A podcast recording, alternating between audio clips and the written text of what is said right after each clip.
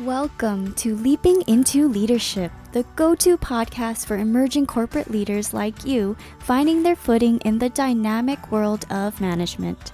I'm your host, Maggie, leadership and business coach, here to guide you to discover and manifest your true greatness as a leader through quick and actionable strategies. So hit that subscribe button, grab a refreshment, and join me Let's make your transition into leadership less daunting and more rewarding, one episode at a time. Hi! In today's episode, I'm going to walk you through six steps that transformed me into a masterful mentor and trainer. You'll learn why mentorship is the key to your success as a leader. Before we get started, will you do me a favor? Will you please subscribe to my show? This will help me continue to produce more episodes so I can reach other emerging leaders. Thank you so much for your support. So, on to the episode.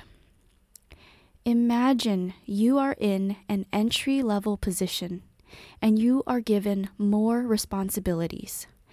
Maybe that means you got promoted and got a raise. Yay! But these responsibilities mean you're going to be in charge of training your team and new hires of the department. Your initial thoughts might be, ugh, I have to deal with people. I have to stop what I'm doing and train them. How am I supposed to do that and my own work? But I hate repeating myself. Does that sound familiar? For today's topic, I was thinking back on my leadership journey and what I know about organizational roles and job functions. And what I realized was there is a strategy in the way advancement is structured. I think it actually builds you up to become a leader. So let's take an entry level position and compare it against a senior level position with no supervisory duties. What does this look like? Well, it it can be a customer service rep and a senior customer service rep. There's no supervisory duties for that senior customer service rep because they're just one level above the customer service rep. And oftentimes, in a senior role like this, you're given training or mentorship like responsibilities.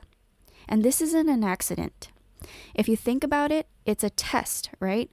They're trying to see if the person in that senior role has what it takes to train up, to mentor, to coach others to become successful team members.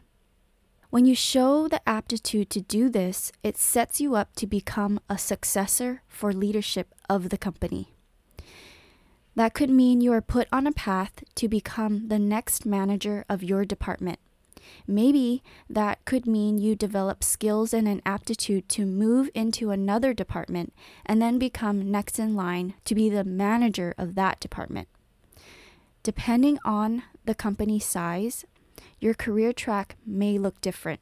So, when I was told I was to be the department's dedicated trainer, the more senior person on the team, I saw it as a punishment. I really didn't want to do it. But being the go getter that I am, of course I said yes. I said yes because I saw it as punching a ticket towards advancement, not because I saw the value of mentorship. So reluctantly, I trained others. I would speed through training and expect my peers to get it just like that. It should be easy, I thought. Everyone should understand. I got frustrated, thinking, why don't they get it? I take notes. They just listen. Of course, they aren't learning anything. After months of repeating this cycle over and over, I really had to dig deep into myself and ask the hard questions. If it's not them, is it me? What am I doing wrong? How can I make it easier for them? What can I do to simplify things? Looking inward helped me change my mindset and my feelings about training and mentoring others. Once I had that breakthrough, I thought real long and hard about my approach. After a lot of trial and error, these are the steps I took to create a better training process for my team, and in turn, I was able to apply it to mentorship. Step 1 Identify. Identify the specific area or skill you want to mentor others in. Do you want to enhance their communication skills, technical expertise, or leadership abilities? Having a clear goal in mind will help you create a plan of action for the mentoring process. What I did was pick out one part of a process or whatever it was I wanted to show the team and focused on that. I didn't want to do too much at once because it's a lot of information overload and they get overwhelmed. Step two tools. Equip your team with the necessary tools for training. One valuable tool might be helping them create or update standard operating procedures or SOPs. This not only improves their skills but also contributes to the organization's efficiency and consistency. Our company had SOPs, but they were outdated. I had to recreate everything from scratch so that everyone on the team had the tools they needed to refer to whenever they needed to check their understanding or remind themselves what the next step was. Step three teach. Dive into the mentorship process, be patient, provide guidance, and remember that teaching is a journey, not a destination. I'm telling you this now because I had to figure it out on my own. Every person learns differently. So you might need to adjust your teaching style to fit their learning style. I'll repeat that. Every person learns differently, so you might need to adjust your teaching style to fit their learning style. On top of that, I've always offered to help the team and was available for anyone who had questions. Step 4 Follow up. Regularly check in with your team, ensure that they're on track, and address any challenges or concerns they might have. I realized this late, but the sooner you can start training the team to rely on you less, the better. One way you can do this is by using some coaching techniques, like asking questions that begin with what. For example, if someone got stuck on a step, I would ask them, What do you think the next step would be? This approach makes them think about what they need to be doing and how they can solve their own problems rather than just being fed the answer, and then it's a crutch because they have to rely on you. Step five refine. Continuously improve your mentorship methods. Feedback goes both ways from your team to yourself. Have them give you feedback on what you're doing and then give them feedback as well. I always ask for feedback from my team so I know how to improve and better serve them I don't ask because I'm trying to end the conversation. My team knows my intent because whatever feedback they give me, I apply it right away.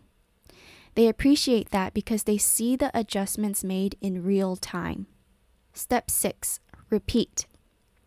To ensure mastery and consistency, continue the mentorship process by repeating steps 4 through 6 once a week for a month or until your team has thoroughly learned what they were supposed to learn.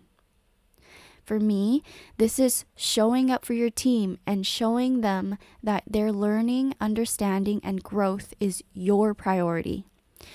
Your focus on them will only get them to take their training seriously. Here's a bonus record your sessions so that you have other people watch the same training so you can save time on repeating yourself. The benefit here would be focused training tailored for the person to understand the concepts rather than just logistics, where they have to maybe click into a program or know how to navigate a screen. When you go deeper with them, they see what they need to change or what they need to do to shift their mindset to be able to perform at a certain job duty, function, or role. I talk about some tips on how to effectively train employees in episode 3 using technology and tools, so go check that out after this episode. And there you have it my journey from a reluctant trainer to a masterful mentor. I can't emphasize enough how mentorship transformed my leadership style and paved the way for success. Remember, through mentorship, you learn to teach, to coach, to serve, which are the essential skills for any effective leader. The next time you have to train someone or mentor someone, try my method DM me on Instagram and tell me how it went. Until next time, bye. Thanks for joining me today. If you found any value in today's episode, it would mean so much to me if you left me a review on Apple Podcasts. Don't forget to share the podcast on Instagram and tag me at Maggie Songco. If you need support in whatever capacity, I invite you to book a call with me to see how I can serve you. I offer one on one coaching as well as a full signature program to guide you through your leadership journey.